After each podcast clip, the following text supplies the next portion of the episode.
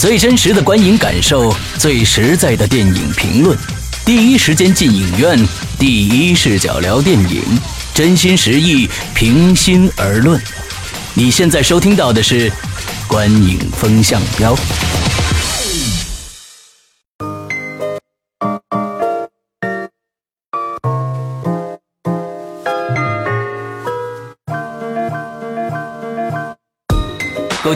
欢迎收听《观影风向标》，我是石阳。我是波米，我是玄木。啊，我们今天来聊刚刚上映的啊，今天刚刚上映的《智取威虎山》啊，这部应该是二十三号上映的。啊，其实他提前了一天，他耍赖了。他每次都这样，对对对对对，伯纳每次都这样。二十三号下午五点开的密钥啊，这就是我们这所谓的这个可以自己人可以走走走后门什么之类的这样的一个一个传统吧。哈，对对对对对。那其实今天看票房，最终是现在还没出来，应该我估计能到七千七千万左右吧，应该。它包不包括昨天今天的？只说今天的票房。到不了，应该五六千万吧。五六千万，五千多。啊啊，那对对于这个成绩来说，呃，相对 还可以啊。那么我我们发现《一步之遥》现在的排片已经到百分之二十了，那这是可能始料未及的一个，嗯，一个这样的一个一个一个一个现象啊。所以我们今天来聊聊到底为《智取威虎山》有多好啊。那好，请首先请波米来讲一讲这个关于影片的相关资讯。啊，呃，《智取威虎山》是由这个博纳影业呃出品的。呃，大家都知道，他国难影业出品了徐呃徐克这几年在大陆的几乎所有的作品，包括他之前的两部《狄仁杰》和一部《龙门飞甲》。龙门飞甲。然后他的。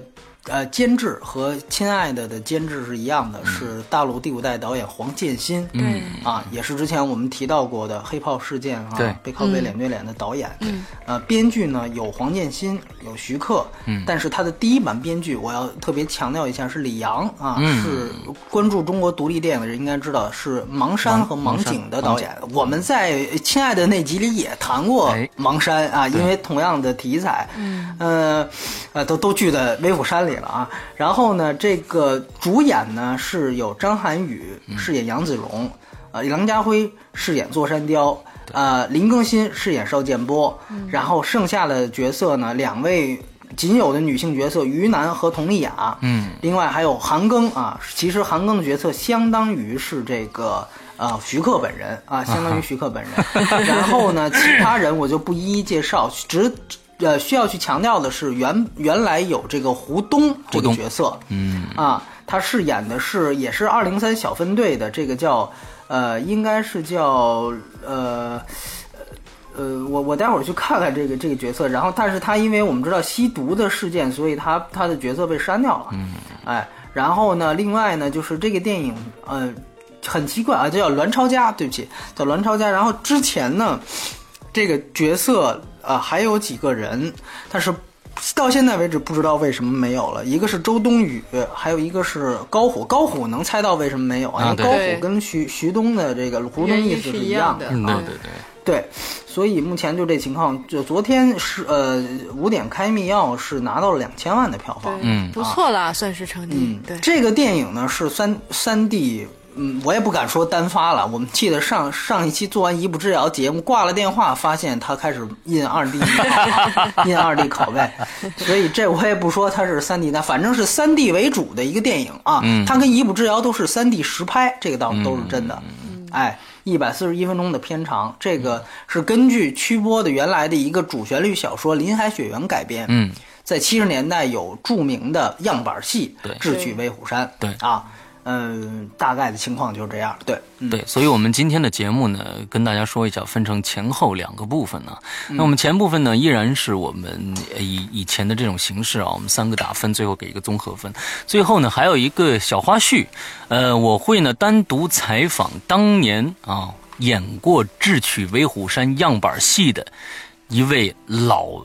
演员，跟大家相当于跟大家聊一下，就是说他看这部电影，呃，他是一个什么样的感受？那么具体这部电影和当时的样板戏有什么样的区别？那我们在后面这个小专访里边跟大家啊来聊一聊。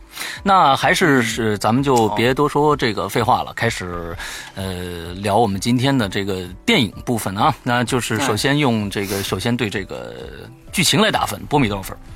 呃，我是五分。呃，我是六点五分。啊，我也是六点五分。OK，那我们谁先说呢？还是玄木先说吧。好的，对，我觉得真的今年的贺岁档啊，呈现出来的一个状况，有点就是冷淡到不行。就是今年贺岁档的所有的影片，其实都是偏向于品质一般，嗯，期待一般，然后使得整个的电影市场可能也算是这几年，呃，我觉得总体算下来最萧条的了。嗯嗯，那这个《智取威虎山》其实，在比如说两周之前吧，大家的期待值都没有这么高，或者是说它整体的感觉没有这么好。那也是因为一部《剧要》上映之后，因为口碑，呃，包括大家的一些反应，各各方的反应吧，使得《智取威虎山》突然间就异军突起了。没错，那带着这种期待呢，就是说，本来本来其实对这片子没有太大的期待，就觉得是徐克导演的。一个新的作品，那一个香港导演拍一个咱们大陆的，嗯呃年代戏，本身其实会感觉会有一些呃怎么讲违和感吗？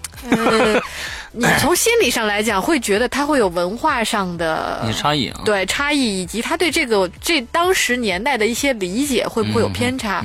所以回到这个戏上来说的话，我觉得看完之后，嗯。呃，我觉得还好，就是比我预期的，就是一个香港导演来拍大陆的这场戏。拍的效果还算不错，因为当时我看的那场呢是就是徐克导演和黄建新，呃两人在清华的那场点映，呃那场点映的时候，当时其实看完片子之后有对导演的采访，那整体上的我对这个影片的感觉说是比我个人的期待值要高，因为“智取威虎山”这几个字，嗯这个片名对我本身的吸引力并没有那么大，因为。坦白讲，它的就是，呃，这种类型片，嗯，还是有一定的距离的。对我自己对电影的选择来说，呃，看完影片之后呢，我觉得里边还是有一些呃精彩之处在的。那对于他的小说和样板戏，呃，很遗憾我都没有看过，也没有过这个相关的一些背景的了解。单纯的从这个影片去看，呃，我觉得影片最。大的败笔是韩庚的出现，嗯，不管是头还是尾的部分，就是我觉得这个影片完全可以掐头去尾去做做。而没有必要去把韩庚这个角色加进来，就像韩庚在变四里面的那种角色一样，很尴尬。那嗯，整个影片呢，它的故事我觉得完整性还不错，呃，但是说实话，没有大家在市场上传说的那么悬那么好。就是去跟《一步之遥》的对比，对比的这个片子有一点神作的感觉，没有那么夸张。已经传到这样子了吗？呃，有一些确实是这样子的，是是，真的是这样的。就我我我朋友圈里的一些朋一些，你看到。他们评论就说这是今年电影市场上的就是相当少有的什么什么作品之类的，就会用这种态度去，因为一步之遥它的这个可能不被大家接受的这个情况，导致了这种舆论的反差，这个反差大到让你觉得说，难道呃，难道智取威虎山真的神到这个样子吗？其实看完之后，你就会觉得说是一部呃年代戏。然后呢，有动作，然后剧情呢相对完整，讲了一个在东北林海雪原的故事，一场战争的故事。嗯嗯，对我来说仅此而已。但是里边有一些小的桥段，加上东北那个区域里边的一些幽默性，还是有些亮点的。所以整体上，我觉得就是一个及格，稍微偏上一点的分数。OK，对，这是我对这个片子的看法。OK，好，我我说说我的，就是其实，大家在说这个《一步之遥》和这部电影的对比的时候，我觉得先跟大家说，我觉得这两部电影没有什么可比性啊，呃，类型本身就不一样啊，你不能拿一个爱情片跟一个枪战片去去做任何的对比，这是不公平的。那也没有神到这种地步。那么这部片子仅仅是，呃，中规中矩的。把林海雪原这个故事再现到大荧幕上，呃，确实，我觉得他们确实向，呃，六这个五十年代、六十年代这时候的这这一些创作者们致敬。那我觉得这个确实是是有的。那么在里面呢，我们看到的不管是服装也好，还是还是这个人物塑造也好，他们确实是在努力的把各种样板戏中的一些精华的东西浓缩过来，放到这部电影里面去再现当时的那种那那那那种那种审美。我觉得可能是可以说是审美，再加上徐克的一些理解。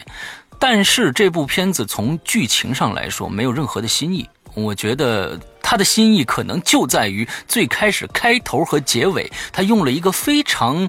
怎么说呢？非常呃，星际穿越的一种模式，就是星际穿越啊，对，星际穿越的一种模式。当我们上一次我们上一次结尾的时候，这个波米曾经提过啊，你这个你们看一下就知道了，这个片子其实跟是像在向这个星际穿越致敬啊啊，那确实有这种成分在。但是就我来说啊，就我来说，这是一个败笔啊，这是一个非常呃让人我让我感觉非常突兀的一个败笔啊，并没有。对这部片子产生任何的正呃正面的帮助啊，我觉得只是为了好像是为了这个，为了迎合所谓的韩庚的受众对，我觉得就是韩庚买了个角色，我一定要加进去，非常的生硬。所以大家，我们现在在前前半部分，我们不不做不进行太多的剧透。我我我只想说的是，呃，对于很多的全国的观众啊，不管是九零后还好也好，还是嗯零零后的观众也好，可能。都听过“智取威虎山”这几个字，这个故事真不一定，这真不是，那不不是吗？这这个我我我我不我我说只是听过这个故事，就是说不就是听过这个名字，但是不知道故事讲什么。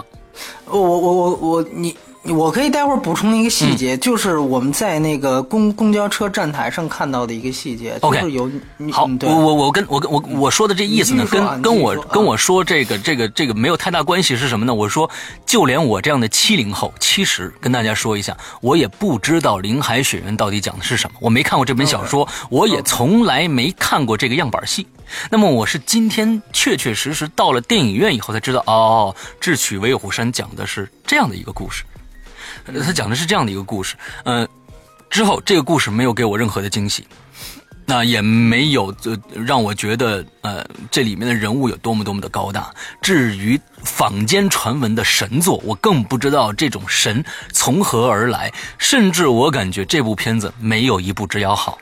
我看完了是这样的一个感觉，所以呢，嗯，也就是六点五分的。成绩吧，呃，我我我感觉为什么在在表演呃不是在剧情上我给六点五分，是因为我觉得他的故事线比这个比一步之遥要要更加通顺一些，可能在本身就有一个原创的剧本在这儿放一一个一个呃原原呃小说在那儿放着，所以呢，它的整个剧本这种叙事可能更加让大众可以去接受，但是完全没有好到。啊，那种程度，嗯，这是我的感觉，嗯，波米，嗯，那个，嗯，我我是觉得，首先是这个电影呢，我看完之后，我去回去看了一遍这个成龙的 A 计划，嗯，啊，因为这是什么样一个对比呢？呃，我们如果我我希望有有条件，大家都看完这电影之后回去重温一下 A 计划，嗯，A 计划其实就是。智取威虎山啊，对对对，很像很像很像，对对对对。他成龙，我就包括徐克那场，我记得玄牧如果在的话，其实呃，徐克在后面对谈时候谈到过，这个成龙是非常想拍智取威虎山的，没错没错。实际上成龙是最先对外宣布自己要拍智取威虎山的，但是后来因为这个电影是根据林海雪原改编的，你要是拍这五个字的话，必须得得到呃原著小说。这个这个版权人的这个许可，嗯，然后黄建新就这个电影的监制和曲波的遗孀正好认识，所以徐克在和成龙抢版权的时候，黄建新利用这个人力优势，最先得到了这个改编权，嗯，所以最后成龙那个电影才停摆了。其实成龙是非常非常喜欢这个故事的，因为我们知道成龙他其实是这个也是唱这个戏剧出身的啊，对，他他原来是这个有点像武生的那种感觉，他是那么一个人，所以他有有他有点那种架子式的功夫嘛，所以说在六七十年代时候出现的这个样板戏，影响对对当时虽然香港不受这个共产党统治，在那个时候，但是其实他们是可以看到大陆当时因为就十部戏允许你放嘛，看到他们的样子。《智取威虎山》本身这个故事实际上就像一个谍战故事一样，在那个故事贫乏的时候，呃，不管是哪个地区精彩的了，对，都会觉得很精彩。当时实际上。受到感触的人，就是像成龙这样的，哎，又有这个戏班出身，哎，又对这东西又又感兴趣，然后又发现这个故事本身很精彩的这样的一一一。一些人，他影响的非常大，所以在 A 计划当中，它实际上是用了一种变换的形式，而且那个做做的那个就是所谓的本土化、香港本港化的那种那种改编特别的棒。对，就是说，它实际上其实你可以仍然看到，比如说那个电影叫《罗三炮》，然后他们称它为三爷，嗯，跟这个电影是一样的，其实就是坐坐山雕也是三爷。对，然后里边是有呃呃黑呃 A 计划里面是有叫初九。啊，叫九哥是吧？你看这里面是叫老九，对吧？就是实际上是完全是有这样的对立对立的影子，而且呢，当然我们可以说那个时候出来看 A 计划的时候，我们会觉得，哎呀，这个只不过是一个好像山寨版的《智取威虎山》一样。但是真正当徐克也是脱胎于香港电影黄金时代的人，真正把这个电影。智取威虎山正正本清源的把它这五字搬到大银幕上放，我看完之后的感觉就是一个字，就非一个字啊，就是一个一个字，对，完完全全就是 A 级化的一个山寨版，完完全全就是 A 级化的一个山寨版，所以说。呃，真的，我觉得有机会，我我我是不知道是香港电影现在是怎么怎么了，就是徐克也是那个时代出来的人，但是真的原来的那种东西，呃，完完全全就就不在了。那个时候的台词设计，虽然他完完全全是中立，很很简单，这里面是天王盖地虎，宝塔镇河妖，A 计划里面可以说是一仆忠义胆，三柱长寿香。你看他他他会用香港在就是广东人做生意的那种形式，完全把这个黑话。接下来，而且仍然非常漂亮，包括里面最后，哎。那个那个，他一直就是隐瞒着自己的身份，他也是装他装作那个人叫周永玲，然后也是被人家回来的时候戳穿了，说啊你不是周永玲，然后他就说对我已经不是当年的周永玲了，然后就说了一大堆，然后最后他那个要在那个三爷面前真正曝光自己的身份的时候，三爷说哇你原来不是周永玲，他说我从来没说过自己是周永玲啊，就是那种台词的设计感。和那种那个幽默透着那种小市民的幽默，我觉得，嗯，现在在这个戏里看不到了。当然，更大的区别，我觉得是在于，呃，一个呃小人物式的视角，它缺失了那样一个视角。就是说，呃，香港电影它永远是以小见大的。这个电影呢，我觉得它主旋律性是无法被涤除掉的。这个也是徐克的一个困难的地方，嗯，其实我还知道另外一个事情，就是这个电影实际上真正遭遇审查，而因为审查被删改的这样的一个影响程度，实际上远高于以此为炒作噱头的一步之遥。嗯，我可以直接告诉大家，它这里又涉及剧透了。我我我还是建议，如果你要是完全不知道这故事讲什么的话，你就不要往下听啊。就是我必须得说一点，就这个电影它到最后是双结局，对不对？它是。自己表现了一个地道地道战式的一个结局，最后这个这个张对张涵予在背背后把这个座山雕击毙，最后呢又有这个等于韩庚纯脑补的这么一个一个一一个结局，就是飞机的那个结局。实际上是这个电影的参与的投资方就是八一电影制片厂，他的这个厂长也就是军队的人，在看这个电影的内部审查的时候，他就会他就觉得就是飞机这个结局是瞎扯。啊，他觉得这个飞机这个结结局是胡说八道，他非常不满意。就大领导就是军队领导震怒，然后就说你不能这么拍。但是呢，我们知道现在也看到了，飞机这个结局其实耗费了大量的特效。对，嗯。所以呢，如果这个结局真的完全被删掉的话，这这个钱对真的就是白投进去了。所以最后实际上是有这样一个妥协的结果。嗯。因为我正好有一个朋友，也是咱们呃风向标的一个听众。他恰巧是在半年前参与了，作为九零后，他参与了这个智取威虎山的抽样调查。这个当然牵扯到另外一件事情，就是为什么他要有韩庚？他们最担心的一件事情，包括黄建新在那天的清华对谈里谈到，他们最担心的一件事就是年轻观众不接受，所以他们甚至就是找了一批九零后、零零后。就是在半年前就让他们看片，然后根据他们在问卷到调查的意见，也做出了一些删改。所以这这个结局，而且他明确告诉我，当时韩庚的戏份远没有这么多。哦，实际上是可能就是根据韩庚的戏份现在是变多了，就是根据可能九零后的一些意见，对吧？九零后或零零后，当然这里我没有年龄炮啊，我没有年龄歧视，我这是客观陈述事实。嗯，可能是根据这个这个这个意见，当然如果他卖座的话，这个意见就是对的。嗯因为投资方是要收收钱的呀，对吧？对对对那么这个意见是对的，所以说他就是根据这个，所以加了韩庚的戏，那么就形成了现在这样的效果。那么与此同时啊，又有刚才提到了八一厂领导在主旋律上啊，在政治上、政治正确上面提到的一些意见，所以这个电影充分的反映了中国现在面临的现状，就是。电影审查、以内容审查，以及王小帅所说的叫市场是现在的第二道审查，中国特色的电影，对中国特色的两道审查。因为现在其实完全所有东西都是呃资本导向，就像太平轮一定要被切成两半一样。嗯，就是这个电影它的所有的缺点，实际上都是因为这两道审查造成，它真的触碰了这个玻璃天花板。嗯啊，那么所以造成了这样的一个，包括这里面刚才其实我已经刚刚说过的，就是胡东吸毒的事情，嗯。导致了他在里，他在这里面其实是男三号，他的角色非常重要，他是二零三小分队仅次于杨子荣和邵建波的角色，就是林更新和张涵予。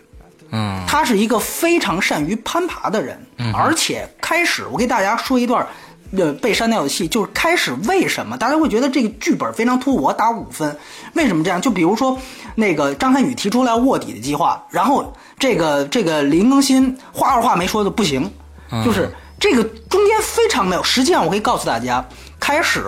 呃，林更新认可了这个计划，邵建波认可了这个计划，然后他说由这个呃胡东饰演的这个叫这个栾超家的角色去，嗯因为他也算对对当地有所了解。然后张涵予就说：“那你这样，你跟我排练一下，因为土匪进土匪的这个呃威虎山要对暗号，你跟我对一下。”他说行，然后他就跟他对，前两句都还能对得上，到第三句这个栾朝家就不会了。这个时候，呃，张涵予才说：“你看他暗号黑话了解的没有那么多，只要他一去，一定会死。嗯，你不如让我去。”那么这里面这个时候，呃呃，那个那个那个。哎，林更林更新才想，哎呀，你是不是要贪功怎么样或者怎么样？然后才会有后面的结局。然后，当张涵予说他要擅自离队之后，他在晚上还有一段表现自己心理挣扎的戏。那段戏没有什么内容，但是非常有助于这个角色他的焦虑、他的挣扎。就他也不是那么不服从别人，他也是想照顾到集体，但是他有这个挣扎的过程。他有一段大概是在这夜里啊、床上啊辗转反侧的戏，我也没看过，是我听人转述的。嗯，那么最后他才会做出来，也是以任务为重，所以才会脱队。等于就是说，关于人物的这种心理的变化和渐进过程，在原版更加充分。但可能后一条大家就会觉得，哎，你这个辗转反侧这戏，这个不够紧张啊，你这不打呀，是吧？你那你就删了吧。哎，这可能是市场决定的。那么胡东这个戏，可能就是因为他吸毒。说句实话，我我我这里不说易德的事情，就是你已经拍完的戏。他然后吸毒了，然后你你就下一道命令说他就不许出现，你说这个有是不是有失公平？我个人感觉，这个你可以说他以后不许出现了，你你作为一个对艺人的警示，我觉得对于他已经拍完了，然后你让片方紧急去删，这个对于艺术作品本身实际上是一种戕害，对，对，也是一种政策性的干涉。就是这个，我觉得其实完全可以借鉴。当然，这种题外话，就完全可以借鉴这个运动赛场上，说我查出你来，我从这次开始多长时间禁赛你，这是比较公平的，吧？对对对但你这种我查出来，然后之前什么时间，这样子对于投资方来讲，对于这个市场来讲，确实有一点不公平。嗯，对对对对对，所以说我觉得这个东西就是，嗯，完全是他受到的外力的干扰非常非常大，而且胡东这个角色他其实是擅长这个攀岩。刚才我跟嗯石阳在私下里聊的时候提到过，就是说这个攀岩里面有一个突兀的镜头，就是一个人在一个大全景的一个峭壁上在那攀，然后只给了一个背影。嗯，其实，在那个那个那个片段之后，他有大量的戏，就是说，实际上那个是一段交代这个人物。善于攀岩，然后他前期去勘察了一下鹰嘴峰那个地形，回来说这个地方多么险恶，然后衬托出来威虎山这个地形是什么样子的一个一个戏。一方面是展示这个人物的性格和技能，另外一方面也是展示这个这个整个威虎山的全貌。对，这是大家通过他的视角第一次看到威虎山，但是那个由于他的正脸是这个胡东，所以最后只保留了一个背影，你只能看到一个背影，所以说这就是非常荒谬。他这里面很多的戏，包括后来去鹰嘴峰。这个这个没怎么说话，直接就变成了那个刷背一条钢索直接飞过去，然后就直接大家就开始往上攻。其实之前有非常详细的这种计划的布置，通过这种布置实际上是有一种观众代入感，但就是由于它是胡东的戏份，全部删掉，全部删掉。嗯嗯。所以说这样的戏份一旦被删除之后，使得这个电影就是打一段，就每一段就像呃。各自割裂的章节一样，使得他们没有办法有机的串联起来。对，当然可能普通观众就图一爽的话，可能不在乎这些。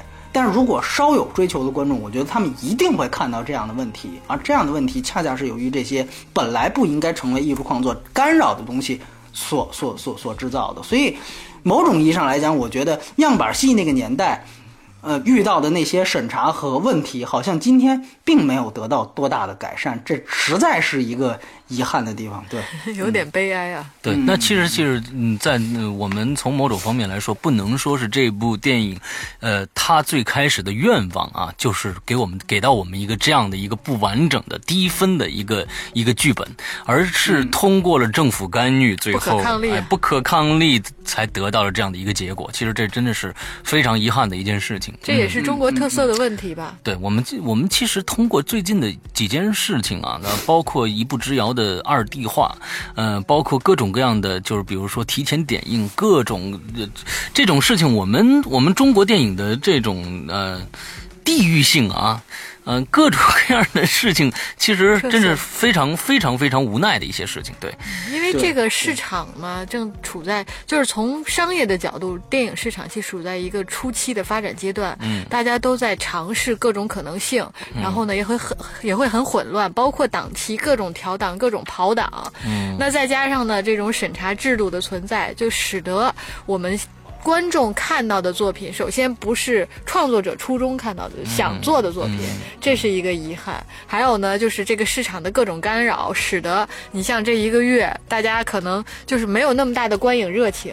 然后一月份会迸发出好几个，一二月份包括春节又会，就这个市场的混乱程度，我觉得短期内吧，一两年内应该不会很规范，也慢慢需要一个过程了。嗯，当然这个是一个泛泛话题性的事情了。嗯，就是说，呃，就这个电影而言啊，我最后可能梳理一下，就他这个剧剧本原来的结局，我刚才可能没说清楚，实际上就是呃，他败逃之后进入到地下通道，然后带着于南，其实就是飞机那个结局。然后呢，但是呢，那个原来的飞机那个结局，在滑翔段落当中的打斗会比现在要呈现出来的时间要长。嗯。然后最后坠崖，然后他们最后在悬崖上，那个那个最后那个坐坐山雕坠崖，然后双方有一个就是有有一个对峙，然后最后是林更新跟他对谈，说我其实不想让你脱队，然后回到了韩庚的限制原来结局，然后回到韩庚，韩庚回来跟星际穿越，然后呢就跟就跟二零三小队和少年版爷爷一块吃饭，嗯，然后吃完饭就结束了。对，这就是原来的，这就是原来的结局。然后呢，对，就是他其实原来没有那个地道战里，最后啪，他从那个底下滑一下，然后给他毙了的那个，那个没有。嗯嗯。对对对，那个是后来就是因为刚才提到八一厂老领导补拍的，对不对？哎，补拍的一个一个镜头，你可以看到那镜头，其实你仔细看非常糙，就有点像。我只是奇怪，为什么于南以后就不能用于南了啊？这个这个无人区也是这样，最后那个补拍了一个那个那个在那个什么有他在就得补是吧？没有个人敌意啊，完全是一个一个幽默啊。对对对，就就就有这么一段。嗯嗯。好，我们接着来聊一聊这个表演啊，波米多少分？哦，我是五分儿。啊，开始我本来想打另外一个分数，现在其实我自己想一下，我也是五分儿。嗯，嗯，我给六点五分。啊，那宣木先说说。呃，我我觉得我看这片子真的就是一看热闹的心态啊，呃，然后呃里边有一些桥，我比较喜欢的有三个角色，一个是张涵予，嗯因为说实话，我觉得这个老三的这个角色非他莫属，嗯你让我再想。这个咱们华语市场中的男演员，嗯。你想说谁，我都想不出来谁更合适，嗯比他更合适。从这个角色，就我觉得这角色就给他塑造的，嗯。嗯、那整体我还真的是蛮喜欢他树立的这个角色整体上。还有一个呢是梁家辉，嗯。呃，因为我前期对这个影片是太不关注了，以至于我真的不知道杨梁家辉在里面有出演，嗯，而是到最后我才发出字幕的时候对我才发现是他。哦，所以的这种反差和对比带给我的惊喜，嗯。我是比较认同他在这里边的这种表演。表演的，因为他之前的角色和这次的表演带来的这种不同。嗯。是让我觉得很钦佩这个演员的，嗯嗯。他愿意去尝试这么不一样，哪怕让人根本看不出来的这么一个角色，嗯。而且还演绎的不错，嗯。嗯，就对这个角色的树立上，我觉得还不错。另外还有一个就是里边特别不知名的一个演员吧，老八，嗯。呃，因为当天呢正好看那个电影点映的时候呢，嗯。正好那老八也到了现场。嗯嗯，呃，我觉得他在这里边，这个演员叫杨一威，嗯。然后我觉得在这里边，他是演电视剧比较多，对他还真的是一个小亮点了。嗯。我觉得看到时候大家在去影院看了之后，你会觉得他的这个角色，他的性格很鲜明，嗯。所以呢，你会比较容易记住他。虽然戏不多，不是很多啊，然后呢，他有一些小的桥段，就是给整个就他的那种地域性，然后包括一些小桥段的这种呈现幽默感，嗯。是就是你看完这片子，你可能很多东西记不住，但是老八那一段儿蹲在那儿干的那点事儿，我真的是到现在都记忆犹新。嗯。所以总综合来说呢，就这几个角色让我觉得还算是小亮点，其他人呃真的是谈不上什么好坏，就是可能换了谁都差不太多。然后要说几句不太喜欢的，真的就是韩庚，就是我不知道韩庚的粉儿会不会就是抨击啊，但是我觉得他在这定会的，一定对会的一定会的 嗯，然后，但是我我真的觉得说他，呃，如果韩庚作为一个演员去选择，就从今年看到他的这些戏的角色，从变形金刚到这部戏，就我不知道对他的演艺生涯真的是有帮助的吗？我其实是画问号的。嗯嗯嗯对，就是先不说他的演技，那从他在影片中的角色和和这个必要性上来讲，是对这个演员的，就是如果从经纪公司的角度去为这个演员选择这样的戏、这样的戏份去拍，嗯对这个演员某种程度上，坦白讲有点不负责任啊。嗯，是一种伤害吧？对对对嗯经常打酱油，打来打去的，就真是打酱油的了。嗯，所以这个是我个人对这些表演的一个看法。嗯，其实呢，我想说的就是刚刚呢，呃，玄牧的这些话呢，恰恰印证了我给五分的这个观点。那么在这部这部电影里边，我们知道在这应该呢，在这里边，起码邵建波啊，起码是一个非常非常呃重要的一个一个角色。而我们刚才说胡军的这个这个这个角色的流失，胡东胡东呃胡东的这个这个角色的流失，是因为我们国国家的审查制度流失掉的啊。那我们先不说，那起码林更新演的这个角色邵建波在这里边应该是非常非常重要的一个角色。另外，我们说八大金刚在这里面，八大金刚啊，加上最后加上杨子荣，是变成了九大金刚啊。那我们再想一想，我们翻过来想一想姜文的呃《让子弹飞》里面那几个跟他的跟他在一起的这几个兄弟，可能我们大家看到他们的戏份跟这儿的这里面的戏份完完完全全是一样的。那这其实就是到最后那桌上，老大你是了解我的，那一圈戏就把每个人的性格都表现得非常非常的鲜明，而且大让大家记忆犹新。那么在这里边，八大金刚在这里面应该是个个身怀绝技。那我们在这里边看到的所有人，这八大金刚宛宛如就是就是跑龙套的，所以呢，呃，感觉炮灰就是炮灰就是，哎，就是真的是炮灰的这这种角色，所以在这里边，他该着重描写的，我们像比如说邵建波也好啊，还有什么这个，但是我我还是承认，呃，张涵予和梁家辉的表演，尤其我在这里先不说张涵予，那张涵予确实是像刚才玄木说的，他是一个非常非常脸谱化，他在中国里面找不出第二个人可以演这个杨子荣这个角色，这个我承认，这个是因为他的外特型，但是在这里边做山雕，唯一给我让我。嗯，觉得牛的地方就是座山雕，他们嗯，把他这在这部作品里面真的把座山雕的这个是，不管是从形象来说，特从从呃台词来说，我觉得他是有设计的。尤其你看，我们可以记，我就说一个字啊，我就说一个字，他就是后说说说了非常的多的这这个话不识数这事儿，但是他起码是一个人物特性，我们可以记得住，但是剩下的人没有。几乎是没有，就连张涵予也没有。只不过他非常非常的脸，非常非常的脸谱化，只让大家觉得，嗯，他是他是杨子荣。只就演技来说，没有，甚至是没有任何的设计。所以我觉得也就是五分的水平。另外，我在这想说，呃，于南这个角色让我非常非常的出戏。我们也知，我们看过这部片子的同学知道，这里面有一个有一个小孩叫栓子。这栓子呢是这于南的儿子，而我们发现这于南呢是被这个其实土匪抢到山上去的。那在这山上，这于南可是妖艳万分呐，跟这小这土小子可是根本搭不上尬的。你说这个孩子，你说这孩子是是是这个这这这这这于南的儿子，那这俩阶级层次差的也太多了。所以我觉得这是一个巨大的矛盾。是我一个巨大的矛盾，让我非常非常的出戏啊！那那么也是大家让大家知道一下，就是于南和栓子这个是在原著小说和这个呃样板戏里面是没有这两个人的，是没有这样，这是我们这个剧本加进去的两个新人物，所以呢，我我觉得稍显呃孩子还好，于南稍显生硬，稍显生硬，嗯，这是我的看法，嗯嗯，对，我觉得呢就是。嗯，从我这个角度来讲，我接着你的话说啊，就是关于于南这个事儿，我觉得他有一个目的，就是说他实际上是在，就是来就是侧面的去塑造呃座山雕这个角色。嗯，我觉得是有这样一个作用。嗯，呃，他本身是确实是被牺牲掉的，这个角色的完整性非常差，但是他有这样一个功能性的作用，这也是我我我今天主要想谈的一点，就是最近上映的这三个电影都有一个。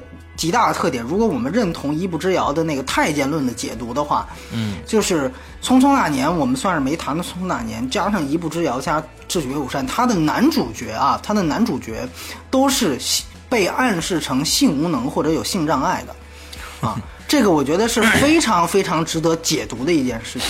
这个这个这里面的座山雕，座山雕在原著小说和样板戏里面也没有暗被暗示说他是性无能。但其实，在这里面是抽鞭子是吧？暗示的，对，是有这个暗示的。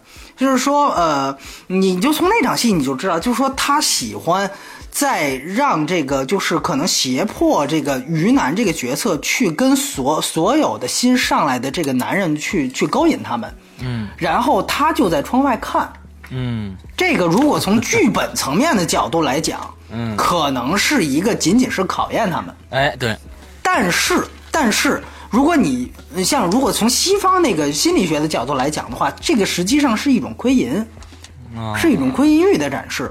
嗯，呃，而且你你如果真的单纯如果从考验的角度来讲，你细想这是说不通的，就是因为有座山雕是一个你可以知道他是恩威并重的一个人，他是赏罚有有制的，包括老大他作为那个被诬陷为这个这个呃卧底的这样的一个那个胖子的担保人，他要自己被杀的时候，座山雕留了他一命。就是这个人，他如果仅仅从他的理性层面来讲，他是管理层面来讲，他很清楚他会干什么。所以，除非他干这样一件事情不是从理性层面，就是他个人有这样的一个癖好，那这个癖好本身暗示的东西就是他是性无能。嗯，包括那个你说那个鞭子，这是这是更明显的一种暗示，这是可能谁都能看得出来的。所以。这个是非常有意思的一件事情。我们也说，可能很很有可能是，嗯，可能是有某种人是荷尔蒙爆棚，然后导导致了他对政治野心扩大化。另外一种极端就是，由于他在性上面的无能，所导致的他把所有精力都投入到了他对政治的关注上。这是另外一种情况。所以，等于本质上而言，这个戏如果有一点亮点的话，我倒觉得是。呃呃，座山雕的这一点东西让我觉得哎很有吸引力，就是说就是就是这个，而且我还很奇怪，就是最近为什么会一一贯出现这样的这样的事情，包括那个那个那个那个那个匆匆那年，我觉得也是很有意思。他那个彭于晏那个那个那个那个那个性功能障碍，我觉得非常有意思。他都是以一种暗示的方法说出来。呃，那个电影其实我觉得是非常烂的一个电影，但是呃，我觉得唯一可能让我觉得还有点兴趣的就是他这个性无能和性功。功能障碍的展示，所以有有这方面的吗？我我有有有，我觉得我觉得是一定存在的。就是这个就是这个彭于晏那个角色，他对于这种纯爱的这种这种，就是他理解为纯爱就是不能就就就是不能就是不能行房，明白？就是不能行房，你明白吗？所以在在在再到后来，就是那个倪妮，甚至在那个早晨都有点主动的时候，然后他他还是睡得非常死。就是就是那种效果，就是包括到最后他的那个吃吃那个泡泡糖那个那那个角色，那一段，我觉得如果你把他们串起来去想的话，那个本身就是一种。就是可能是那一代人对那种纯爱的那种解读，就好像像《山楂树之恋》那种周冬雨那种感觉一样，就纯爱就是不能行房了，否则就就否否则就脏了的那种感觉。嗯，我觉得这个对于对于对于把他们串起来去想，对于这种主角的这种，当然这是我个人的一种一种看法了。包括像这个这个这个《座山雕》，但是这样想，我觉得还算。我觉得还算能能够对这个这个电影能提起一点兴趣。你刚才提到了让子弹飞，我觉得也很对。我补充一个细节，就是在之前的那个 CG 没有做好的版本，就是他们半我那个朋友半年前看那个版本的时候，他的替代性配乐，就那个时候真正的原创配乐还没做好嘛。嗯。一般看毛片的时候都会有替代性配乐，那么他当时选的替代性配乐。就是让子弹飞，就是久石让在那个呃太阳照常升起写的那段，就是让子弹飞的主旋律。所以，包括我第一次我开始不知道这个事情，我看媒体场的时候看威虎山，我就会发现，我这个配乐怎么那么像让子弹飞的那个主旋律？就实际上久石让给太阳写的那个主旋律。实际上，我当我听到说哦那段替代性配乐原来用的就是让子弹飞的时候，我马上就明白，他实际上要的就是那种感觉。包括你说，这里面其实还有让子弹飞那几个。也不能算是呃，我不知道是不是八个，就那个也是老几，里面都有同样的演员，就那个杜奕恒。对对对，像刘德华那个。刘德华那个原对原来他是做刘德华替身出道的。对对，所以你就明白他其实是找一种平衡点，就是就是，所以很有意思。包括之前那个那个说呃韩三韩三平在任的时候，他说是呃大陆最适合拍这个电影的就是就是姜文，啊就是姜文，他他当时是希望姜文来演这个这个。呃，叫什么？就杨杨子荣坐山雕，他希望是赵本山演，因为东北王嘛，对吧？所以，如果你要想那样一种的怪大的想法，我觉得倒是挺契合的。呃，是不是真正像样板戏？我觉得这个倒不能作为一个唯一的标准。如果真的有一个就像就像姜文去演曹操一样，那曹操原来又黑又矮，姜文去演这个，哎，但是你会发现，反倒他演他会出现另外一种感觉，现在想想也不错的一样。所以。有的时候可能，呃，倒是样板戏，可能他因为的这个这个对于老一代人的这个这个地位太重要了，以至于我们是不是要考虑颠覆他的时候，会就限制我们的一些想法吧？我觉得这个是给大家开脑洞的一件事情。对，OK，OK，好的好的，我们来聊聊最后一点，就是娱乐性，娱乐性波米多分？呃，我是六分，呃，我七分，我七分。OK，这个波米先说说吧。嗯，我先说，呃，这个其实我觉得整个娱乐性呢，嗯，它在，我觉得我还是谈到一些问题啊，因为毕竟我还是分儿比较低，就是说，一个是感觉他的这个打戏，就尤其是那段就是就是在在村庄里的那个叫巷战，那段巷战呢，我我我我是这样感觉，就是我们看惯了现在这种真正的现代战争。在枪战的把它的现代战争化，这个是我之前一直在提的一个事情。你再去看《智取威虎山》，它实际上是把古代战争的一些技法给它移植到这儿，我会觉得就非常的不真实啊。当然，这只是我的一种审美观点的一种取向。比如说像蒙被子那种东西，就他进入到了这个街道之后，啪啪前后拉两拉两拉两床被子，然后就把他们蒙上了，然后以至于看不清这个这个兵力嘛，对吧？看不清兵力的多少。就像这种东西，我感觉这个是古代战争你这样用，就我我老想到就是吴宇森拍那个《赤壁上》的时候，哎，把盾牌反过来，然后反太阳光，就那种感觉。这个实际上在现代战争当中用出这样的招数是非常违和的。更违和的就是林更新，就是邵剑波在旁边以一个 CS 视角啊，就掏出一把手枪，然后以他的主光视角，然后前面那个对对对每。一枪一个，就是就是就是这个匪徒在他前面横着跑，然后一枪一个，然后就这样爆头。哦，就这个这个 C F 的视角，我真的让我觉得完完全全是一种，就我们讲电视剧是手撕鬼的，这是手撕土匪的一种即视感。就是这种东西，它它的这种不真实，就是这个可能是我的一个取向取向的问题。而且徐克，我觉得他真的是古呃古装片拍的多啊，我觉得他在是就是这种真正。呃，现代战争的戏当中，我觉得，嗯，和我看到的真正我喜欢的那些，那呃，现代战争戏是完完全全不同的。而且从这个戏的另外一个角度，就是它的奇观性。我个人觉得《神农龙王》就是《狄仁杰二》，好在它的奇观性，就它最后那条完全跟主线故事没有关系的那条那那条水怪，哎，那个我觉得奇观性在华语电影里还算大，而且那个还不错。这里面那个老虎其实也和主线关系完全这关系不大啊，也是创造一个奇观，但是就要比水怪小得多。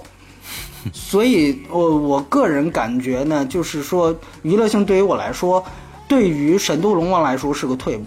对对对，当然我很有意思，我我可以补充一个细节，大家不用当正经的听啊。就是我觉得徐克他一直是有这种性暗示的东西在。我因为是说这个这个这个《神都龙王》，我想起来，就是你知道那个。《神都龙王》里面当时是那个徐呃冯绍峰，嗯，呃冯绍峰饰演的那个 一个官员，然后他去他去那个开始要是要提审那个 Angelababy，嗯，然后那个那个他闯进了那个屋子，然后。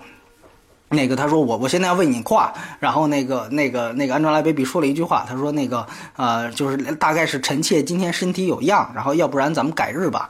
然后那个那个冯绍峰就说了一句话，说改日啊，然后他就把那个你知道他这个这个这个重音就调就就调就调就调整了，你知道吧？然后说改日改日也行啊，然后就是那个眼睛就就放光，就是一种一种猥琐的效果。然后后来那个他出去之后，在门外就开始写书法。啊，然后就是完完全全的是一种，就是我们讲叫狂草的那样的一种那那那那种书法体啊，所以我觉得他其实一直是有这种他自认为有的这种，就是埋在埋在这个这个这个就是主线故事下的这种这种性暗示的这种性幽默在，呃，包括这里面加入皮鞭，我觉得这也不失为，我倒是觉得这个成为了徐克这两部电影当中对于我来说的可能最大的。解读性也就是娱乐性吧，嗯。嗯嗯嗯嗯，OK OK，好，我们我我说说我的啊，就是我感觉就是，呃，这部片子呢，从娱乐性上来说，我觉得应该呃比一步之遥，我感觉比一步之遥。起码对于我来说更好一些，因为毕竟这是一个呃老的一个故事改编成的一个一个新电影。另外，他有一步之遥在之前给他做了一个非常非常大的一个宣传啊。呃，我不晓得这个的这这个是是官方的这个一个一个作为，还是民间的真真正正认为神作的一个一个一个作为。那我感觉呃整体来说，那么现在这部片子已经被炒热了。我相信在近。这个从从它的娱乐性上来说，这两天，因为我刚才在吃饭的时候，旁边有两桌人在谈这谈《智取威虎山》的事儿，一一桌人呢是吃已经看完了，另外一桌人说要说要去看，呃，看完这波这这波人呢，我听到他们的评论说，哎呀，我觉得还挺好看的。另外呃另另外另外的一个人，他们两个人吃饭，又说，哎，我觉得还挺好看的。他说，另外一个另外一个男的说呢，说就那样吧。我觉得里面也没怎么着啊，哎，这一点是我我非常认同的啊。这部片子就是不管从文戏来说，还是从打戏来说，都是温温的，呃，温如水的一个表现，温如水的一个表现。所以我我我感觉，嗯，我们再说三 D 啊，那三 D 是二制转的。我们在不不不是实拍啊，是实拍是实拍吗？但是我在百分之八十的实拍啊，那就对了，因为我我看到我看到了好几处就是呃二 D 转三 D 的效果，就是这树本来是在前景的，但是呢这树的周边的后景的东西也在前景上，就是我看过好几个好几处都是这样的一个效果，就是一看就是二二 D 转三 D 的。那呃，就这样来说，我觉得它在里边的三 D 表现也不如它那些电脑做出来的，比如说子弹，子弹飞过来，嗯，那个后期做上去的三 D 效果强烈。我觉得这这个三 D 上也也也也非常的一般啊，所以也也就是这个分数了。嗯，我我我倒觉得它在国产片里算三 D 效果不错的。是吗？啊，我骂了这片子这么多，但是我觉得这一点，我觉得他还是保持了他一贯的品质。包括我觉得他比《一步之遥》要好，《一步之遥》同为三 D 啊，我死实拍三 D，我觉得他比《一步之遥》要好。对对，因为我一天看的这俩片子，我一天看。对对对对对，啊，《一步之遥》按说还看的是 IMAX 的，但是我还是觉得，而且我觉得从必要性来讲，当然这个戏我觉得后期可能就后面的戏反倒三 D 效果弱了一些。嗯，前面那几场戏，我觉得倒是那个当时我觉得给我的感觉是不错的。对，它还是一种就是啊，还是以前咱俩咱们仨讨论过的那个向向里还是向外，它是一种向内构建的三 D。对对对，我觉得还是 OK 的。嗯嗯嗯，这我的观点啊，我的观点。OK OK，那玄木呢？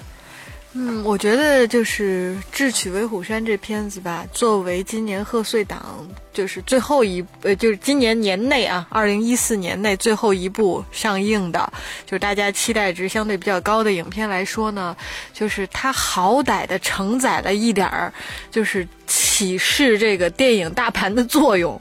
就从这个角度上来讲，因为就是今年的十二月整体这个月份，它的影片的票房和大家的观影期待已经低到可能这几年算是最低的一个状态了。嗯，应该应该比去年要高，我们还是算过，因为去年其实也不怎么样，私人。对，去年确实也很差。私人定制那去年起码有无人区，有警察故事，我觉得这起码这是十一月份。哦，十一月份。对，它相当于是。想想《太平轮》或者是《匆匆那年》那个，对，就那个十一月底的一个档期。哎，对对对对对对对对，就是严格来说不是十二月上片的。对，嗯，他去年十二月上片的是，呃，咱们聊的第一二期嘛，就是私人定制和那个警察故事。对，嗯，对，嗯。然后就他这个，我觉得这这这个月以来吧，这几部片子可能就他算得上是能够老少皆宜。然后大家去看看，就是还能消遣娱乐的一片子吧。虽然也不是那种特别，因为它毕竟相对类型化一点，不是特大众的。但本来原来可能大家的预期是一步之遥能承载这个作用，但。这个市场证明很快，它的这个排片票房都完全达不到预期。可能从这个角度来看，这个《智取威虎山》，我觉得多少起到点这个作用。这部影片呢，呃，从我个人的感觉就是中规中矩，呃，没有多好，也不是也不烂，呃，看了呢图一乐，然后中间有点笑点。我觉得这个影片的区域性、地域性会相对更强一些，就是，呃，因为我听。朋友说，像在东北市场，呃，在是就是前上周好像有点映做，那他的这个就是这个现场的反响，呃，和这种。市场效果都是很好的，就是说，据说当场这个这个笑声是接连不断不断的，嗯，所以可能从东北的这个区域来讲，毕竟也是讲那个地区的故事，也是很多年可能没有这么一部贴切这个区域去讲故事的。但是他从语言上来说，也就是寥寥几个人在说，嗯，在说东北话。但是可能我觉得这种，就因为这完全是听我在东北的这个朋友的一个反馈，他们就说在影院里边能够感受到他们对这个影片很大的热情。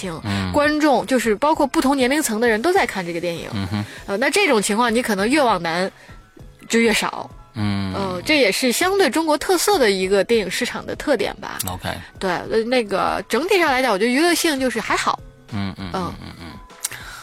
OK，那那那大概跟大家的这个都各抒己见了啊。那我们这次这个片子的综合评分呢是六分整啊，六分整。那你调了你刚才的分数吗？调了是吧？哦，调了，已经调了，已经调了，最后是六分是吧？六分整，六分整，呃，比一步之遥高一点啊。其实。其实感觉《一步之遥》没那么烂，这部电影没那么好，没那么好。对，这跟我我们最开始说的是一样的。就是说，就姜文烂也烂不到哪儿去，这个这徐克好呢也好不到哪儿去。其实就是姜文是可能从大众的角度来讲啊，我这个我还个人保留意见。从大众角度来讲，他可能太不照顾观众了。大家没错没错没错，太不照顾。这个说这个电影呢，就是太太照顾全年龄段关注了。嗯，我要韩庚，我要林更新，我要佟佟丽娅，对吧？我要把这些东西加进来。说句实话，里面那个林更新跟佟丽娅。最后要要去攻打威虎山的时候，说呃说着说着那个那个一他俩说着说着一段话，然后回首佟丽娅给那个孩子一嘴巴，那段戏看的我真的是，一个是两个人互互飙演技怎么烂，然后另外一方面那个戏表现的非常突兀，他俩说着话回首给那孩子一大嘴巴，所以后来我 我就是想，那应该是他们两个是是有这个性性压抑的表现，最后那孩子在那儿老站着碍事儿，最后最后实际上是一种输出，你明。明白吧？就是 就是，因为他实际上表现的是，就是匪方是性无能，然后这边呢是出于革命有意，实际上是有性压抑。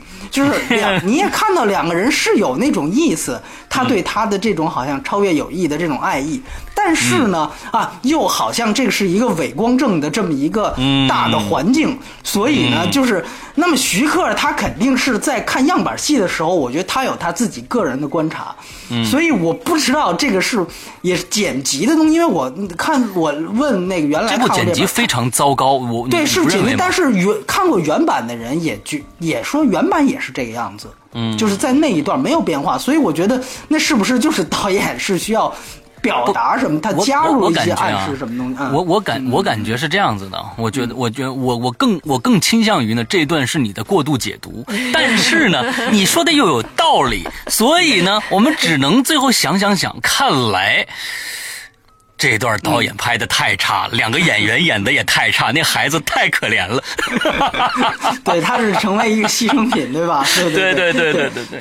对，所以说我觉得就是就是啊，当然我觉得那个在我退出这个我和玄牧退出这段选呃这个对话之前，呃，我们是不是还得简单说？因为我们不会再聊 V I 了。就是我其实他的排片已经。高过这个一步之遥了，所以刚才玄牧一直在说说《智取威虎山》是一个全年龄看，我我总觉得《为爱》会是一个这个电影的阻碍。对，嗯嗯，我不知道你俩看了没有？没有呢，是吧？没没看呢。我看了。他的他，你觉得怎么样？我我可以告诉大家，因为其实很很奇怪，其实这三部你别看题材完全不一样，但其实他们是同代导演啊。对吧？顾长卫、姜文和这个徐克，你想想看，你都觉得崩溃。你说这仨片子现在居然是同代导演拍出来，而且顾长卫是这个《阳光灿烂日子》的摄影师啊，对，就是就很很很有意思。就《V 爱》，我会告诉大家，大家你就是如果真是闲的没事干去看的话，它真的是一部恐怖电影。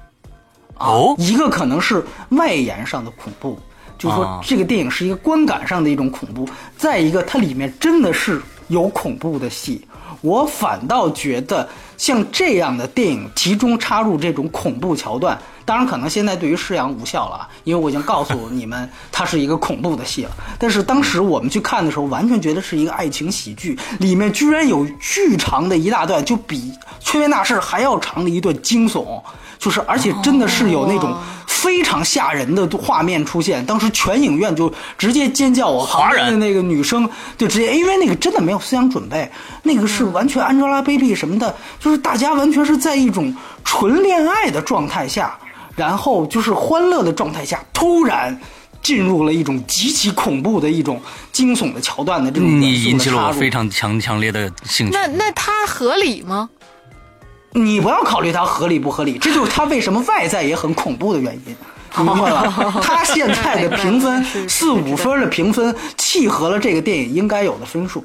啊，那懂了。我可以告诉大家，这不是一个好电影，也是顾长卫生涯最烂的一个电影。怎么怎么可？但是，对他有这样的一个。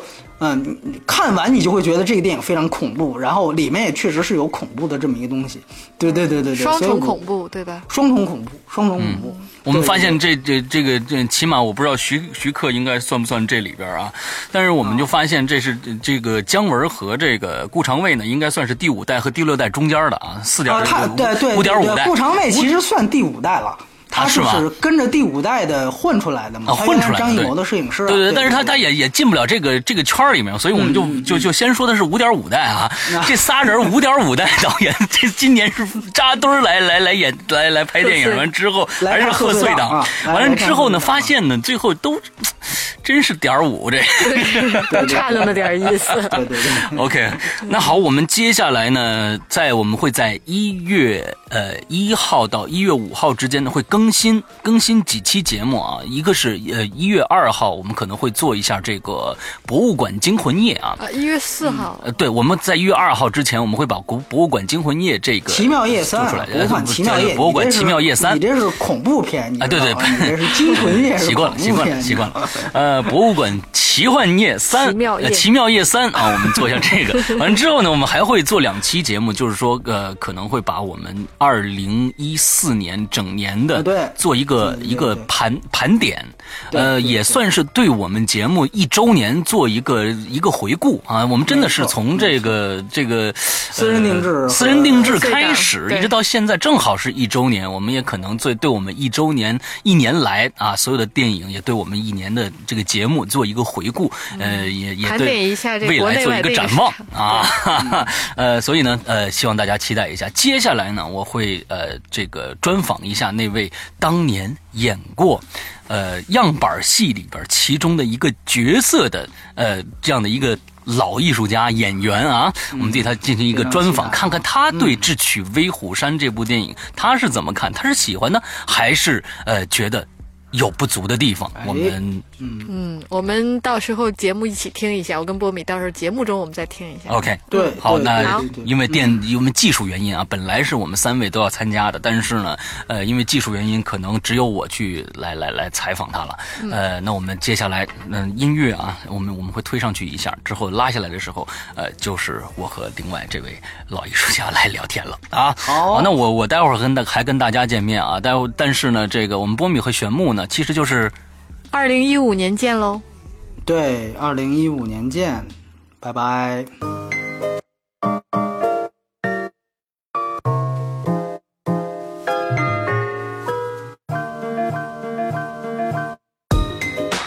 各位听众，刚才这个波米和玄木已经呃下线了啊，我们来接着采访一位当年参演过。啊，我们样板戏《智取威虎山》的一位，呃，怎么说呢？我叫刘老师啊，呃，我们欢迎一下刘老师，大家鼓一下掌啊。那刘老师跟大家，我们观影风向标的听众打个招呼。嗯，大家好。OK，OK，呃，听这个刘老师的这个这个声音啊，非常非常的年轻啊。呃，您大概现在现在是多少岁了？哦，嗯。我觉得我也用不着说我多大岁数了吧？嗯，就是当年我在这个《智取威虎山》样板戏当中，我二十岁。哦，二十岁，那是哪年呢？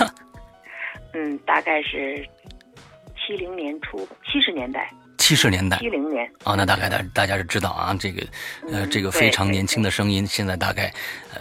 是 一个什么样的岁数了？OK，呃，其实呢，我们今天的这个《智取威虎山》啊，刚刚上映，有其实有很多的九零后，呃，零零后的人对这个当初啊，在七十年、六十年代、七十年的这个样板戏这个概念，甚至他们根本就没有听说过，呃，这个《智取威虎山》这出戏。那刘老师给我们解释一下，什么叫样板戏？哦，样板戏呢，不明。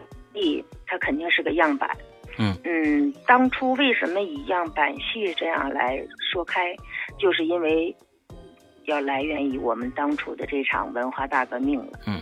嗯，基本上是呃像我们这个年龄以前的人都熟悉，那个时候我们的文化生活、娱乐生活，方方面面的艺术形式，嗯，特别呆板，嗯。也就是说，在文化大革命的期间，只能指定了，嗯，有八个样板戏，嗯，啊，基本上就是以京剧和舞剧，啊，这就是国家规定的，嗯，这样一来呢，就是说我们无论你大大小小的城市，城市里的，嗯，单位，呃，专业的、业余的、工厂的，因为在那个年代。也要有娱乐生活，但那时候呢，也只能以你必须只能演样板戏，就只有从这八个里边挑出一个来演才行。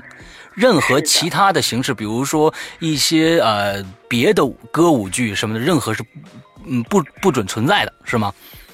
嗯，那个时候的舞剧就是红色娘子军，嗯嗯，它是有的。嗯像现在我们所说的，我们现在大家看到的什么，呃，这么多的形式啊，呃，各种各样的舞蹈啊、嗯。舞剧啊、相声曲曲艺啊，艺啊。哎，对，都没有。啊，就是说，你无论你们这个专业的还是业余的、工厂的，嗯。还是什么，无论哪里嗯。都是有，有八个样板戏来由你们自己选择，嗯。那就看你们的单位，呃，你具备什么样的角色了。嗯哼。那就是说，什么样的角色强势，那你就选择我演红灯记，或者我演智取威虎山嗯。啊，沙家浜，嗯。那我们就选择这个。有的呢，条件好的演演整场，啊。条件不好的呢，演其中的折子戏啊某一段，啊。哎，或者是像沙家浜的智斗，嗯。啊，那就是说，呃，我们有这三个人物就可以了，演一出就可以了。OK，嗯那当时呃，您参演的这个《智取威虎山》，您是这个是片段还是整场的？就是在在这里面整场的大演出？哦，是这样，因为我在的这个单位呢是属于总后的军工单位，嗯呃，应该说我们的角色和我们的这各种力量还是比较强的。嗯我们的单位呢有非常合格和合适演杨子荣的角色嗯啊，所以呢，我们呃其中的其他的角色也都具备，所以我们是演全场。哦，嗯那非常不容易了。哎，对，非常好。那么也就说是在当时说是也还有还有乐队伴奏啊什么这些全都是全套的哦，对对对，哦，那。全部都是现场的乐队伴奏，京胡、京二胡，哎，任何的都是呃跟样板的是一样的。嗯另外，我们的服装、灯光，呃，像滑雪那一场，呃，打虎上山那个滑雪那场的背景啊，嗯，都能具备，还是不错的。哦哦，那那是很厉害的。那您当时演的是一个什么角色呢？呃，因为我当时实际上是刚刚到这个军工单位，嗯呃，我也没有参加什么角色，嗯但是呢，在这个剧中担任，嗯、担任那个李永琪母亲的角色的这个演员呢，他生孩子了，所以在这种情况下呢，就等于是把我就强压着，就是说，行了，你就来演李永琪他妈吧。啊，那当时您是多少岁？二十岁二十岁，对。啊。因为我啊，你呃，你现在就听出来我的声音，呃，觉得挺年轻。实际我确实童音很重，嗯在那个二十岁的时候，呃，就是演李永琪的妈妈，我觉得挺可笑，就是嗯戴上头套，化上妆，像个猫似的。然后当那个 李永琪他的儿子被土匪抓走了。喊了一声“永琪”，就把全场人都笑了，就说哦怎么出来个孩子？哦，所以就嗯，想起来，我现在还觉得是，虽然是迷替人家演了几场，嗯啊，觉得是这终生还是挺难忘的。嗯嗯嗯嗯。那其实就是说，呃，在整个的这个过去样板戏里边啊，我们知道，我们待会谈到电影的时候，呃，其实李永琪在这部电影里面戏份是非常非常少的，一共可能也就是两两三场戏这样的。那么在当时样板戏里面，李永琪他妈也是您演的这个角色，在呃原来的样板戏里面的戏份重吗？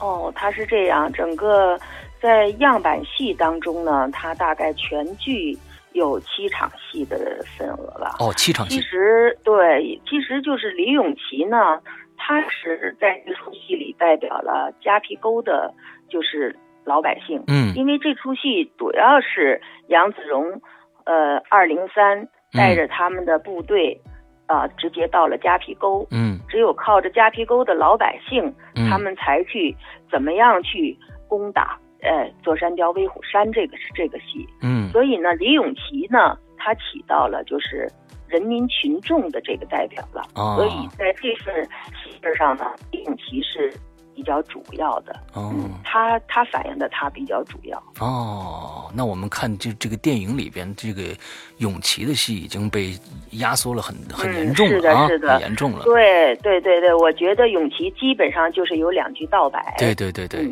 也就过去了。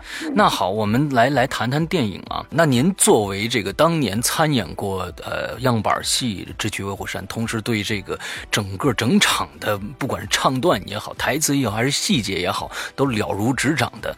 那您怎么看待新上映的这部电影呢？哦，是这样。嗯，我觉得样板戏它毕竟是样板戏。嗯。呃。因为从那个年代到现在也几十年过来了，嗯，而且现在我们在电视上呢也是经常会看到呃京剧《智取威虎山》的重播，嗯哼，啊也是能看得到，嗯，在我脑海里就觉得它已经定型了，嗯啊，《智取威虎山》就是应该是那个样子了，嗯，但今天到电影院去看这部电影，我觉得，嗯。我自己还在想，它是以什么样的一种形式来出现？它是从哪哪 哪一场来演起来？嗯，哦，但是当演出开始的时候，我就觉得，哇，我是不是进错厅了？嗯，哦，怎么？真想问问旁边的人，你们看的是什么呢？我我我觉得我看我走错地方了。我真的是有点想问问前前后后的人，直到就是说，哎，那个电视里。演上威虎山了，嗯，哦，我就坐住了，嗯，哦，我就明白他是用这种方式来演起来的，嗯嗯嗯，我倒觉得很新颖的，哦，用这种方式挺新颖，因为我我是这样感觉的，因为这个智取威虎山实际上无论说是对影片中的这个，应该说是这个人物是栓子的孙子了啊，嗯。对他来说，他是一种回忆。嗯，其实对我来说，我也觉得进入了一种回忆。嗯嗯嗯，我所以，我感觉用这种方式，嗯，来去演出这部影片，我觉得倒是不错。嗯，因为因为这个毕竟是中国人来说都知道文化大革命，而且都知道那个年代所有的艺术。就是样板戏，嗯，所以那个这个样板戏已经深深的印在了，就是我们那一代的人，就是五六十年代啊，对，都以前的人都知道，嗯，那样板戏好像是老百姓，其实不是，其实我不能说我我是演过或者我是做过，不是，是那个时候老百姓谁都会唱这几部戏，任何一个人都会哼唱的，啊，因为。收音机里唱的也是这个啊，那我可以说是当年的样板戏，就是现在的小苹果嘛。哎，对了，真的是这样。哎，确实是这样。因为你，你比如说，你单位想演个小节目，嗯，他也是要我唱个李，呃，那个铁梅吧，要不我唱个沙奶奶吧，嗯，他没有别的。啊。所以呢，我们这些人过来不，确实，呃，今天在这儿吧，能参与这个呃探讨，我都觉得是一种荣幸，因为我们不是搞专业的，嗯，也也就是在那个年代，呃，说的。清楚一点，宣传队儿，嗯，那会儿都有宣传队儿，嗯，大家都会唱，嗯，因为你没有别的，嗯，所有听到的东西就是这个，啊，所以我觉得今天电影的形式以这种方式出现，我倒是觉得挺有怀旧的感觉，哦，我觉得他在回忆，其实我也觉得我也在回忆，哦，这是对于一种代入感的这种形式还是比较认同的，是吧？我认为是这样，因为我我觉得我也觉得是一种回忆。看着那个呃，杨子荣在那个他看到那个电视里头那个京剧的杨子荣在那儿唱，他的一招一式啊，一个亮相，嗯，那我们都记得太清楚了，嗯，真的是烙印了。所有的呃表演都必须是一模一样的，照搬是吧？那一定是照搬，样板戏你演错了可能是政治问题，不可能的。OK OK，他每一个唱腔，唱腔不说了，包括他的身段，包括杨子荣的每一句在哪儿亮相，嗯啊，他们之间的道白，嗯哼，那就那就那就是样板嘛。为什么叫样板戏？嗯嗯嗯嗯。那在这部电影里边，呃，我们从剧情来说一说啊，就是说从剧情上大的剧情有没有什么变化呢？嗯，最大的变化呢，就是在人物上，呃，少了一个人物，多了一个人物。哦，啊，少了这个人物呢，就是一个猎户的女儿小长宝。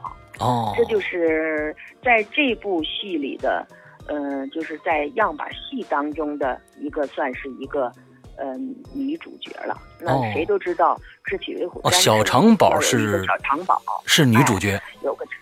是个女主角了，是个长宝，她是个猎户的女儿。嗯，她要诉说她的家史，诉说他们家人被这个土匪怎么嗯迫害啊。嗯嗯。然后二零三他们来了，来解救他们，他们怎么要去打土匪？嗯啊，是一个是就是李永琪的戏份和小长宝没有了，但是这个电影里多了个栓子。嗯。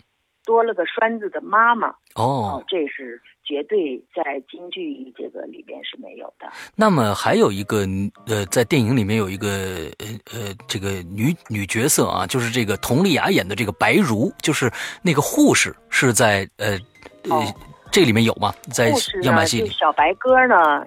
小白鸽实际上是在这个呃这部著作的原著当中，小白鸽还是比较主要的哦，但是在。京剧样板戏当中，小白鸽就基本上就一句道白哦，没有任何戏份哦。那么基本上和这个电影还是比较吻合的。是是是是是，那基本上就是差不多。那我们再来聊一个最重要的啊，我们知道就是样板戏，呃，当时呢所有的人都是非常非常脸谱化的。那我们看到这个。呃，电影呢，虽然我是没有看过整场的这个样板戏的全全本啊，但是呢，我也发现，我我感觉这部电影的所有的人啊，所有的演员是在追求一种脸谱化，一在在追求一种当年样板戏的一种感觉。我不知道这种感觉是否正确啊？呃，对这些演员来说，和过去的样板戏的演员来说，您觉得？有没有什么好的地方和不足的地方？哦，我是这样看，从正面人物来看呢，二零三，嗯，我觉得他年轻了一些，嗯，很年轻，嗯，嗯，是这个这个演员叫林更新在样板，在啊，我知道了。啊，因为这个在样板戏当中呢，他是年龄上，他肯定是显得要是比这个电影要大一些，哦。呃，然后从这个杨子荣，我觉得，嗯，张涵予特别棒，他好像特别适合，好像杨子荣这个角色就是给他准备的，因为他的那个，嗯，眉宇之间呢，就有着那种英雄的样子，哎，对。他就是有着这种英雄的样子，另外也有一种野性在里边。嗯嗯嗯。因为杨子荣在这个进入，呃，座山雕和座山雕那场对话，嗯，就是那个黑化的对话，基本上和京剧样板戏没有区别啊。嗯，道白就是唯一的这个这两面一点没有变化的，就是这一段哦。这一段是在戏剧当中啊是一样的。另外呢，就是从反面人物来看呢，就是一个是给我感觉就是过去的京剧里的两个人物，一个是座山雕，嗯，一个是栾平啊。栾平在京剧里也是脸谱化特别重，这个这个栾平，嗯嗯，他的表现特别重，但是在电影当中，我觉得栾平他的角色并戏份并不大，并不多，嗯嗯嗯。嗯，并不说像京剧里，呃，把这个栾平塑造的比较是挺重要啊，而且呢，表表演从表演上，栾平的戏份就显得很大那种感觉啊。但是今天在电影里，我觉得非常正常，嗯，呃，就是，嗯，今天给我整体的概念呢，我真的说不出来谁是主演呐，谁是配角啊，呃，都是很。都把各自的角色把握好了，包括呃正面的或者是反面的都是这样，还是不错。像梁家辉的这个座山雕，嗯。嗯，我还是比较欣赏的。嗯，因为嗯，我看了很久了，我就看不出他是谁，啊。是谁演的啊啊，是谁？另外，他的面部的其实他没有太多的道白，嗯，也没有太多的呃那种身段上或者是什么的呃肢体语言，嗯他基本上就是很神秘，甚至都不给他镜头。嗯但是在京剧里头呢，座山雕是一个就是上窜下跳，啊，呃，那个他的肢体语言相当多、嗯啊，是这样。那这里边座山雕稳重了很多啊。他对对对，呃，神秘了，嗯啊，然后很神秘。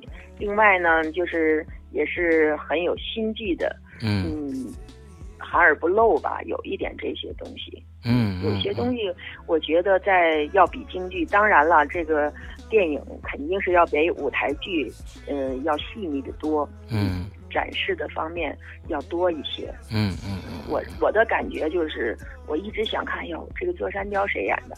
嗯我的脑海里还是，呃，样板戏里的座山雕那个形象，嗯嗯但是一点都不一样的。这个嗯觉得还是不错。那嗯整部电影对您来说，呃，您觉得最大的亮点在哪里？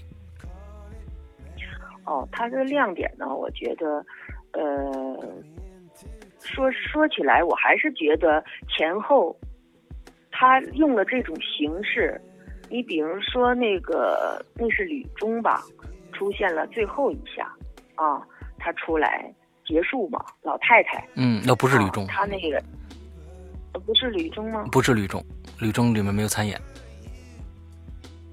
最后那个那老太太不是吕中？哦，他不是吕忠，没没这这个这他也没那个呃，这没没戏份，那那那好像就是一个非常普通的一个一个一个演员，好像。对我没事儿没事儿，你接着说。嗯，啊，就是说，嗯，整部整部戏来说，我觉得它的制作方面嗯还是不错。嗯嗯嗯，因为《林海雪原》，呃，这是智取威威虎山当中的呃一个最重的一笔，就是要把它在东北。为什么说威虎山这么难把它能拿下来？嗯，就是它这个地理位置。地形哈，东北的地形，对它的地理位置嗯非常的凶险，嗯根本你就攻不破，嗯所以一定要智取。所以在电影里，真正的从这个电影的制作当中看到了怎样才能智取，体会到了智取。嗯在京剧当中呢，说实在的，就是只是一个最后的一个布景，然后有一些雪景，呃，战士们穿着那个披着那个白的披风，有有一段滑雪舞，嗯。就把这个林海雪原就概括了。嗯。但是呢，这个电影的制作的的确确的是，真的是看到了这种凶险的威虎山，看到了这种呃林海雪原，嗯。另外看到了这些战士们当中，就是说他们就是这就是电影的制作了。嗯，这种制作有一些定格的，哎呀，有一些那种很凶险的，呃，我觉得做的都是非常好的。啊啊啊，这是在戏剧当中肯定是表现不出来的。对对对对对对。那其实这个这这部电影看完了以后，也也给您当时对以前有一种回忆感，呃回就是怀旧这种情节会会让您产生吗？哦，那是一定的，嗯。因为想去看这部片子，也就是因为，呃，当年作为一种一段历史吧，嗯。就是说，首先我觉得没有想到，像《智取威虎山》还能花大价钱把它来拍成片子，拍成嗯。电影，嗯，那就说明这部戏不只是五十年代以前的人才去看，嗯啊，说明他还是有潜力，啊，还可以挖掘出来。因为的的确确，呃，这些人物都是活生生的，嗯呃，另外，这段故事也是深入人心的，嗯呃，用电影形式来表现出来。另外，呃，这几位嗯演员，我也觉得都选的都非常好。，OK，呃，看了以后呢，尤其他用了这种呃，他是回忆，其实我也在回忆，嗯嗯。另外，这个看的当中的的确确脑海里都是还是想到了，虽然我们不是参加这场战争的人，但是毕竟我们是就是呃怎么说呢？唱着这部呃唱过吧，唱过演过这部剧过来的人，嗯，还是有一定的感情的对这部剧。OK。好的，好的。那我们现在已经是深夜十一点钟了啊，非常非常感谢刘老师接受我们的采访啊，这已经不早了，呃呃，今天我们能采访到刘老师也非常的开心。那其实呢，也让大家啊一些非常非常新的听众啊，比如说呃。这个九零后和零零后的啊，对当年样板戏文化大革命这段历史没有太多了解的人，呃，我们来做一个回顾。呃，非常感谢刘老师。那刘老师早点休息，我们今天的节目到这儿差不多就该结束了。那么也祝呢，呃，各位听众，呃，快乐开心这一周。我们二零一五年再见，拜拜。